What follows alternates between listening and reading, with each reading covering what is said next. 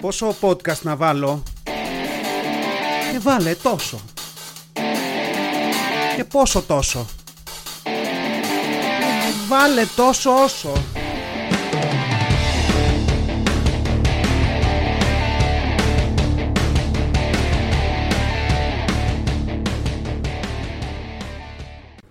Γεια σας γήινοι. Τόσο όσο podcast, επεισόδιο 47.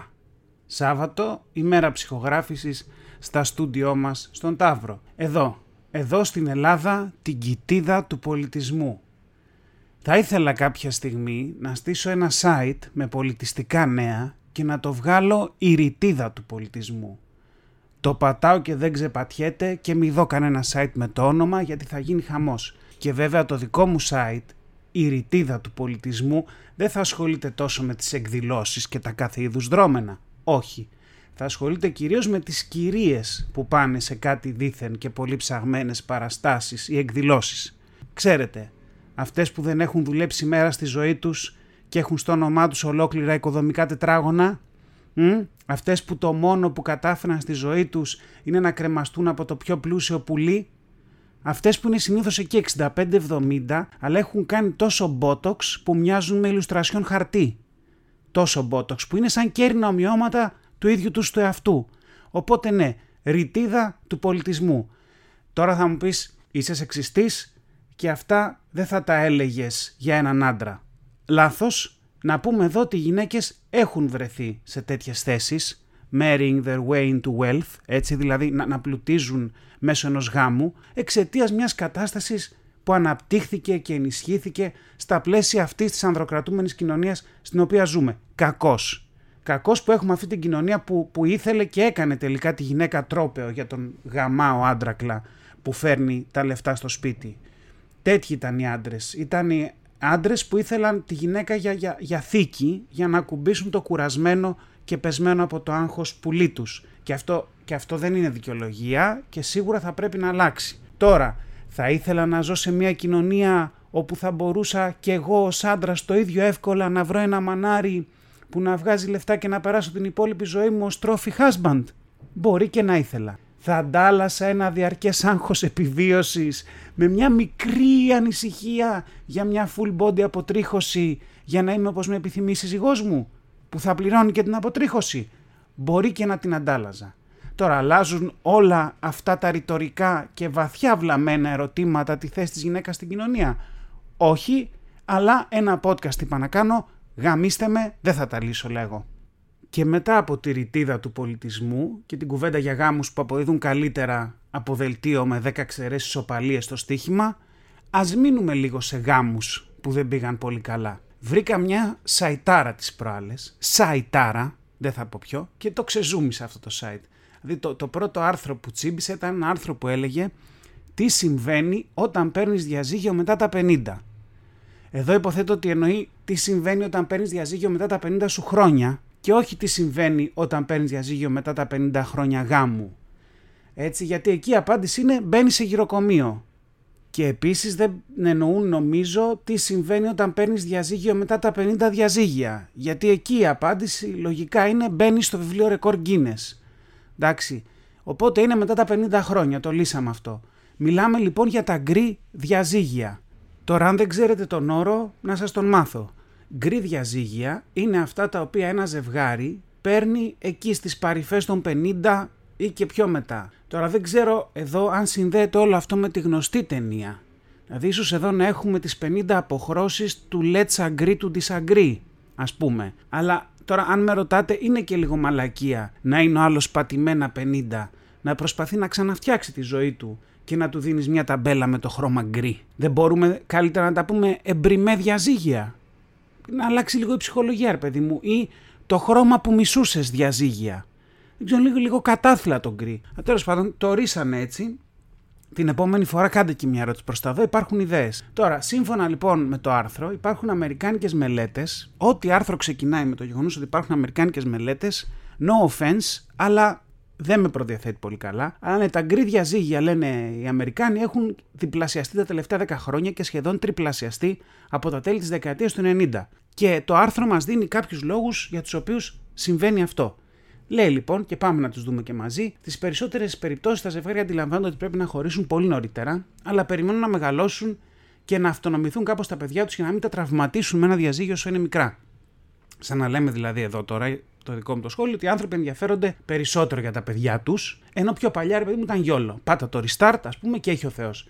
Βέβαια, θα έρθω να πω εγώ εδώ να το χέσω το ενδιαφέρον αν αναγκάζεις τα παιδιά σου να ζουν μέσα σε ένα σπίτι μέσα στα νεύρα, όπου οι δυο τους γονείς σκέφτονται ο ένας για τον άλλον τι καλά που θα ήταν να πέθαινε από μια ανίατη ασθένεια να τελειώνουμε. Δηλαδή αυτό δεν το λες και ενδιαφέρον για τα παιδιά. Αλλά συνεχίζει το άρθρο, ρόλο παίζει ότι στις μέρες μας οι άνθρωποι παντρεύονται σε πολύ μεγαλύτερη ηλικία και κατά συνέπεια είναι μεγαλύτεροι όταν θα αποφασίσουν να χωρίσουν. Τώρα αυτό το βλέπω λίγο άκυρο γιατί υποθέτει κανείς ότι αν είσαι πιο μεγάλος όταν παντρευτείς το κάνεις λίγο πιο συνειδητά και μένεις σε αυτή την απόφαση. Θέλω να πω, δεν, δεν είναι στεγαστικό δάνειο ο γάμος. Αν το κάνεις μικρός, έχεις 40 χρόνια αποπληρωμής, ενώ αν το κάνεις μεγάλος, 20 χρόνια και πολύ σου είναι. Αλλά τέλος πάντων, επόμενος λόγος, και διαβάζω και αυτολεξί το άρθρο εδώ, έτσι. Μπορεί να έχει να κάνει. Εδώ να πούμε ότι άρθρο που βασίζεται σε έρευνες και έχει μέσα τη φράση μπορεί να έχει να κάνει, λίγο σε κλονίζει. Δηλαδή σε φάση είστε σίγουρα επιστήμονας αλλά τέλος πάντων μπορεί να έχει να κάνει και με τη γενικότερη αύξηση του προσδόκιμου ζωής, που αφήνει περιθώριο να προχωρήσει σε αλλαγές στη ζωή σου ακόμα και σε μεγαλύτερη ηλικία. Αν είσαι 65 για παράδειγμα, με την προοπτική να ζήσει άλλα 20 χρόνια, προλαβαίνεις ακόμα και γάμο να κάνεις. Σωστό. Γιατί αν είσαι 65 και λες: Έχω δεν έχω 10 χρόνια, ας κάτσω να μιζεριάσω. Μαλάκας είμαι. Πού να αλλάζω, πού να ψάχνω σπίτι, χαρτούρα, δικηγόρη, χέστο. Δηλαδή, πραγματικά το άρθρο, παιδιά, πάει για Πούλιτζερ καρφωτό. καρφωτό. Τελευταίος λόγος λοιπόν για την αύξηση εδώ των γκρι διαζυγίων. Στις μέρες μας εκλείπει και η οικονομική εξάρτηση που τα προηγούμενα χρόνια ανάγκαζε τις γυναίκες να παραμένουν σε ένα διαλυμένο γάμο. Και ναι, βέβαια, οι γυναίκες εργάζονται, οπότε αν χωρίσουν στα 60 δεν έχουν ανάγκη από τη σύνταξη του συζύγου τους. Βέβαια, βέβαια, γιατί στην Ελλάδα Γι' αυτό πάτε και παίρνετε τα άρθρα από την Αμερική και δεν, δεν έχουν κανένα νόημα εδώ, γιατί στην Ελλάδα με 40 χρόνια ασφάλιση στα 67, σηκώνεις μπαϊράκι και λες: Α τα διάλα, ρε κορλόγερε, θα πάρω τα 600 μου ευρώ να πάω να κάνω τη ζωή μου. Και πολύ σε ανέχτηκα. Εντάξει. Τι να πω, δεν ξέρω, ναι. Βέβαια, παιδιά, με, το καλό εδώ αρχίζει. Γιατί; Γιατί το άρθρο αποφάσισε να πάει ένα βήμα παραπέρα.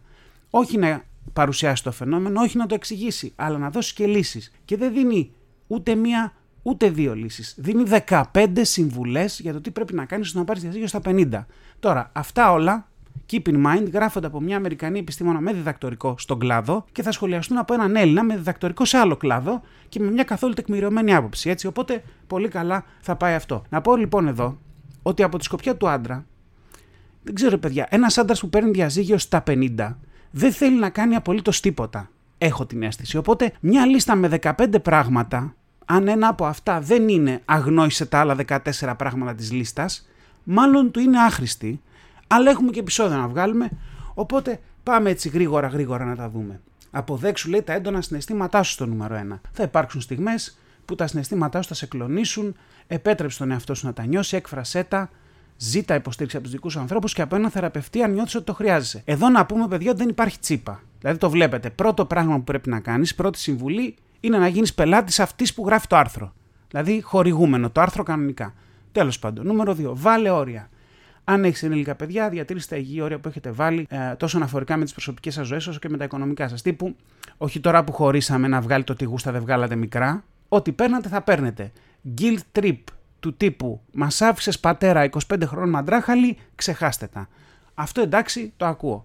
Νούμερο 3. Αγάπα και δείξε συμπόνια στον εαυτό σου. Και νούμερο 4. Φρόντισε τον εαυτό σου. Φρόντισε την ψυχική και σωματική σου υγεία με άσκηση, διαλογισμό κλπ. κλπ. Εδώ για να το κάνουμε απλό, παιδιά, η επιστήμονα μας λέει: Μαζέψου λίγο, μπας και προλάβεις να ζήσεις κάνα χρόνο παραπάνω μετά το διαζύγιο. Αυτό λέει. Νούμερο 5. Δημιούργησε νέες ρουτίνες. Βέβαια, γιατί αν έχεις περάσει ένα γάμο σκατά, αυτό που θα σε σώσει είναι προφανώς να πέσεις με τα μούτρα σε μια ρουτίνα. Προς Θεού, προς Θεού μην κάνεις ό,τι σου κατέβει και σε ευχαριστεί και μην κάνεις όλα όσα στερήθηκε στην προηγούμενη κατάσταση. Ρουτίνες μόνο. Εδώ. Νούμερο 6. Επικεντρώσει την υγεία σου. Εντάξει, εδώ έχουν αρχίσει και τελειώνουν οι ιδέες και απλά αντιγράφει τα προηγούμενα points. Δηλαδή κάτι τέτοιο έλεγε και στο 3 και στο 4. Νούμερο 7. Δημιούργησε ένα υποστηρικτικό δίκτυο. Το να μιλάς με ανθρώπους που σε καταλαβαίνουν και σε αγαπούν μπορεί να είναι τρομερά ανακουφιστικό. Βέβαια, εδώ είναι λοιπόν που φορτώνεσαι σε όσους είχες γραμμένους στα παπάρια σου όσο ήσουν παντρεμένος με παιδιά. Δηλαδή, τώρα μπορείς εύκολα να τους πρίξεις τον πάπαρο με τα προβλήματα που έχεις. Τύπου Μιχαλάκη, τώρα μας θυμήθηκες. Κάπως έτσι. Κοντά σε αυτό έρχεται στο νούμερο 8 το μείνε κοινωνικά ενεργός. Προσπάθησε να μείνεις κοινωνικά ενεργός, να συμμετέχεις σε ομάδες ανθρώπων με τους οποίους περνάς το χρόνο ευχάριστα, για παράδειγμα εθελοντές. Εθελοντισμός. Δηλαδή, τέλεια. Όταν έρχεται η ώρα να εστιάσεις τον εαυτό σου, έχοντας ζήσει 20-30 χρόνια πιθανά μέσα σε μια κακή σχέση, εσύ θα βγεις έξω και θα εστιάσεις σε κάποιον άλλον. Τέλεια, καλά θα πάει και αυτό. Νούμερο 9, ξαναπιάσε τα χόμπι σου ή ανακάλυψε νέα. Εδώ λέει να κάνεις να συμμετέχεις σε δραστηριότητες. Πάλι αρκετά παρόμοια με το προηγούμενο. Δεν έχουμε ιδέες, αλλά έχουμε βάλει στόχο τα 15, οπότε θα τα πιάσουμε πάση θυσία. Εδώ να πούμε ότι η λίστα γενικά μέχρι στιγμής είναι καλύτερα να την ακολουθήσει κάποιος που δεν έχει πάρει ακόμα διαζύγιο για να μην φτάσει εκεί. Να το πούμε και αυτό. Νούμερο 10. Βρες έναν έμπειρο δικηγόρο για το διαζύγιο. Σε κάθε περίπτωση, ένας καλός δικηγόρος είναι απαραίτητος κατά τη διαδικασία.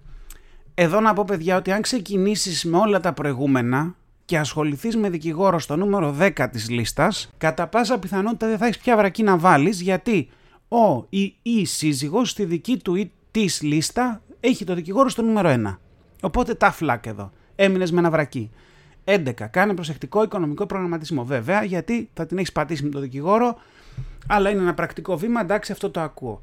12. Σκέψου αν το σπίτι σου σε βολεύει. Μήπως πλέον είναι υπερβολικά μεγάλο, μήπως είναι υπερβολικά κοστοβόρο; Σκέψου το ενδεχόμενο να μετακομίσει ένα σπίτι που να σε βολεύει περισσότερο. Βέβαια, να πας σε μια φτηνή υπόγεια τρύπα για να μπορείς να μιζεριάσεις με την ησυχία σου με το διαζύγιο στην πλάτη. Μ; Νούμερο 13. Χτίσε ξανά την ταυτότητά σου. Νούμερο 14. Επανεκτίμησε τους στόχους σου. Γενικά, παιδιά, πολλή δουλειά. Δεν θέλω να πω, φαντάζομαι αρκετούς και αρκετές στα 50 πλάς που διαβάζουν αυτό το άρθρο θα πούνε Δε γαμείς. Καλά είμαι και έτσι.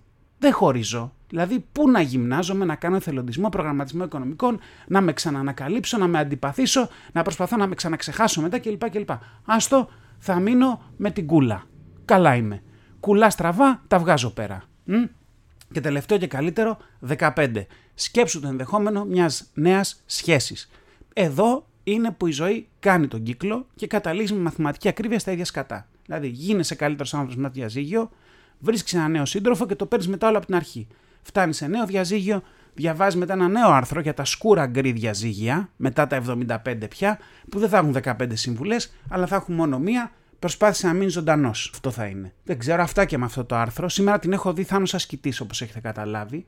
Οπότε θα το κρατήσω το κλίμα και το momentum που δεν υπάρχει και θα πάω σε άρθρο τι να λες και τι όχι κατά τη διάρκεια του σεξ. Καταρχάς, να πω εδώ δεν ήξερα ότι μιλάμε κατά τη διάρκεια του σεξ. Δηλαδή νόμιζα ότι είναι λίγο σαν τη λειτουργία στην εκκλησία.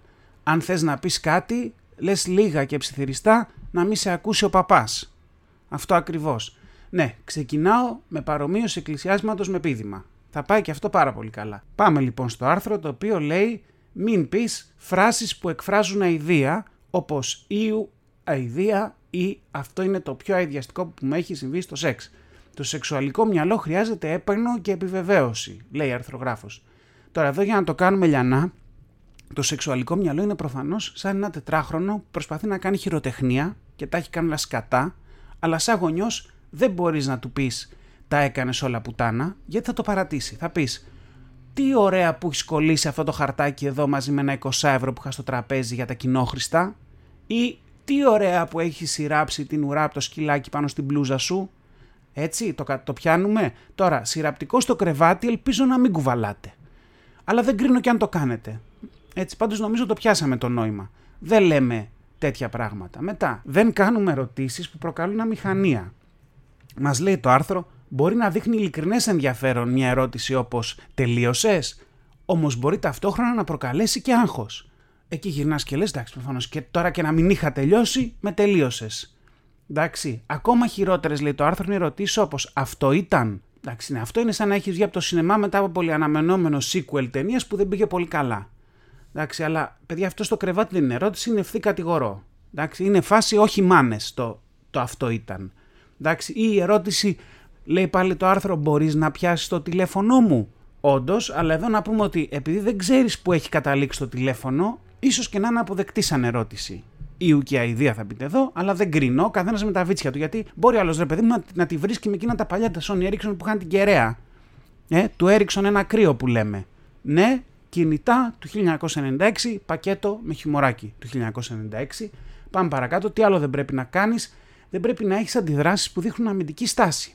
Ένας ακόμα πολύ καλός τρόπος, λέει το άρθρο, να καταστρέψει όλη τη μαγεία εκείνη τη στιγμή είναι να πάρεις αμυντική στάση όταν ο ή σεξουαλικό σύντροφος σου ζητήσει κάτι. Μπορεί η πρώτη σκέψη που σου έρχεται στο μυαλό να είναι θέλει να κάνει τι, αλλά συγκρατήσουμε, λέει το άρθρο, μη σκοτώσει τη φαντασίωση. Τώρα εδώ να πούμε ότι αν η φαντασίωση είναι να σε πνίξει ο σύντροφος όσο κάνετε σεξ ή να αρχίσει να παίζει με τίποτα μαχαίρια όσο το κάνετε, καλό είναι να σκοτώσει τη φαντασίωση πριν σκοτώσει η φαντασίωση εσένα. Έτσι, απλά λέω. Τέλος, τελευταία συμβουλή. Μην μπαίνετε σε θέση άμυνας αν η σύντροφος σας ζητά να χρησιμοποιήσετε δονητή. Και διευκρινίζει το άρθρο, ο τρόπος που κάθε σώμα προετοιμάζεται για το σεξ είναι διαφορετικός. Το να ζητάει η γυναίκα κάτι τέτοιο δεν σημαίνει ότι δεν απολαμβάνει το σεξ μαζί σου. Μπορεί απλά να θέλει να ενισχύσει τη σεξουαλική εμπειρία.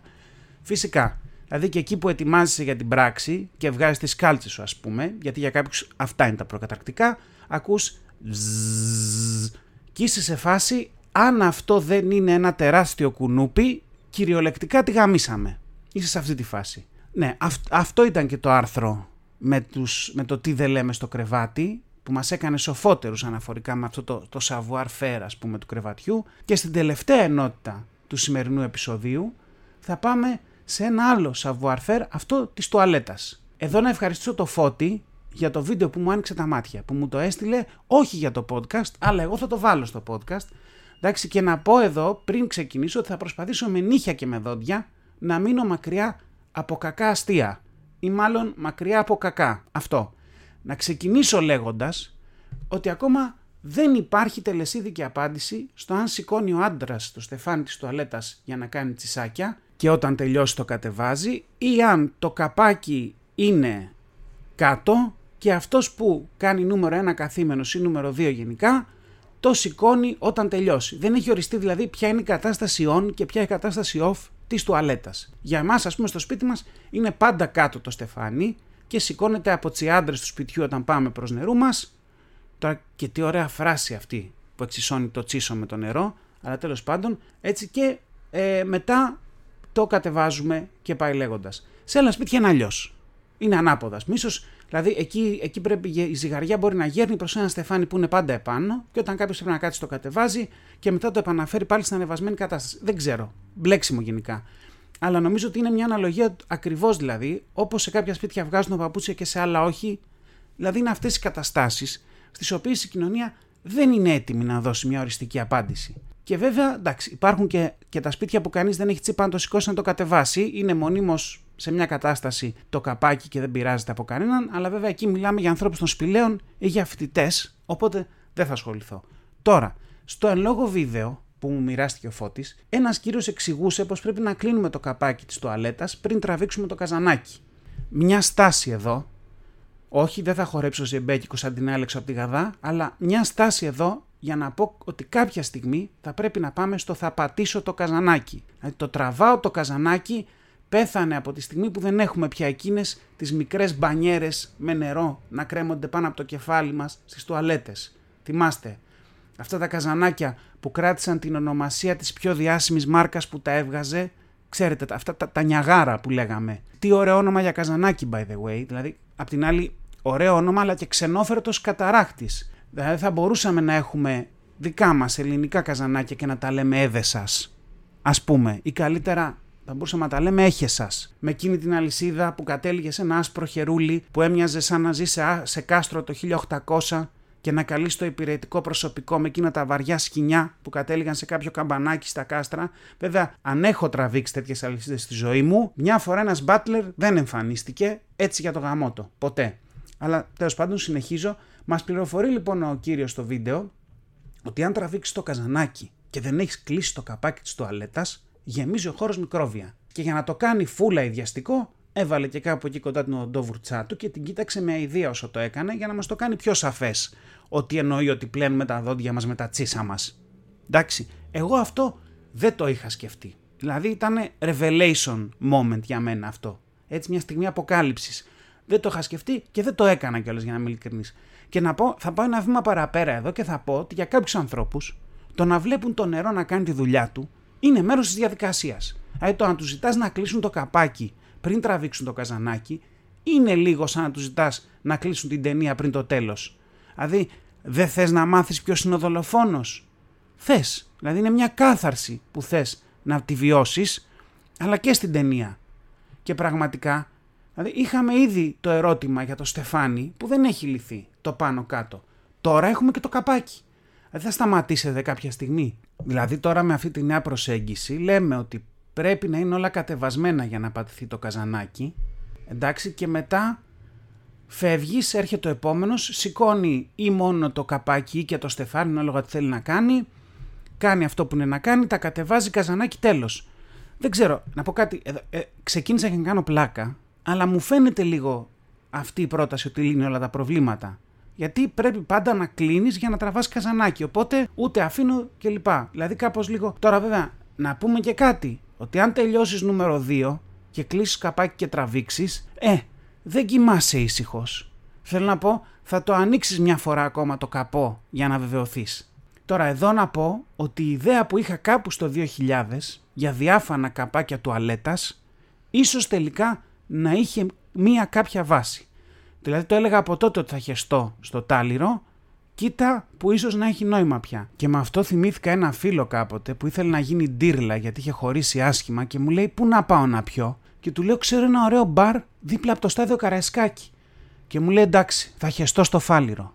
Προφανώς δεν ξέρω, το θα την άρχεται. Έπρεπε κανονικά. Εν τω μεταξύ, τώρα πίσω στο, στο βίντεο, δηλαδή αυτή η ρημάδα η κουβέντα για τα στεφάνια και τα καπάκια, ξέρετε γιατί έχει προκύψει έχει προκύψει γιατί ένας μαλάκας, αυτός που εφήβρε το ρημάδι, το, το καπάκι της τουαλέτας, βαρέθηκε να γράψει ένα manual. Θέλω να πω, αν είχε γράψει ένα manual με έναν τρόπο, θα είχαμε μάθει και θα τελείωνε. Δηλαδή θα είχαμε το manual του καπακιού, έτσι το χρησιμοποιείτε τέλος. Αυτός όταν τέλειωσε την εφεύρεση και την κατέθεσε για μια πατέντα, για να την κατοχυρώσει, όταν τον ρώτησαν και πώς δουλεύει αυτό, τους είπε κάτι τους στυλ, ε, το καπάκι είναι για, για, για να το κλείνει, και μετά το στεφάνι είναι όταν πρέπει να κάτσεις στην τουαλέτα και το, χωρίς το στεφάνι όταν δεν χρειάζεται να κάτσεις ή τέλος πάντων ό,τι θες.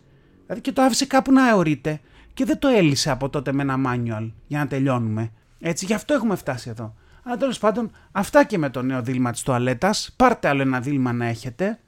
Ή δεν ξέρω, πάει και παλιό. Πάντως για μένα είναι νέο. Θα μου επιτρέψετε σε αυτό το σημείο να συγχαρώ τον εαυτό μου που μίλησα για ένα τέτοιο θέμα για αρκετά λεπτά και ανέφερα τη λέξη σκατά μία φορά, άσχετο αν την υπονόησα άλλες 40, τόσο όσο podcast, επεισόδιο 47. Είπαμε πολλά, γίναμε lifestyle σήμερα, εντάξει, γίναμε λίγο Θάνος Ασκητής, γίναμε λίγο σχέσεις κλπ. κλπ. Γενικά mainstream χιουμοράκι, αλλά εντάξει παιδιά μην είστε και επιλεκτικοί, δηλαδή δεν πληρώσατε και εισιτήριο, για τσάμπα καλό ήταν. Τόσο όσο έχετε την αγάπη μου, ευτυχώς έχετε και καλύτερα πράγματα στη ζωή σας, να περνάτε όπως θέλετε και τα λέμε σε μία εβδομάδα. Φιλιά! Ήταν ένα podcast τόσο όσο. Μέχρι να τα ξαναπούμε, να γκρινιάζετε λιγότερο, να γελάτε περισσότερο και να περνάτε όμορφα. Κάπου εδώ είχα βάλει ένα πάρτε φροντίδα εκ του αγγλικού take care και οι φίλοι μου μου είπαν ότι ήταν πολύ cringe και το έβγαλα ή μήπως όχι. Φιλιά πολλά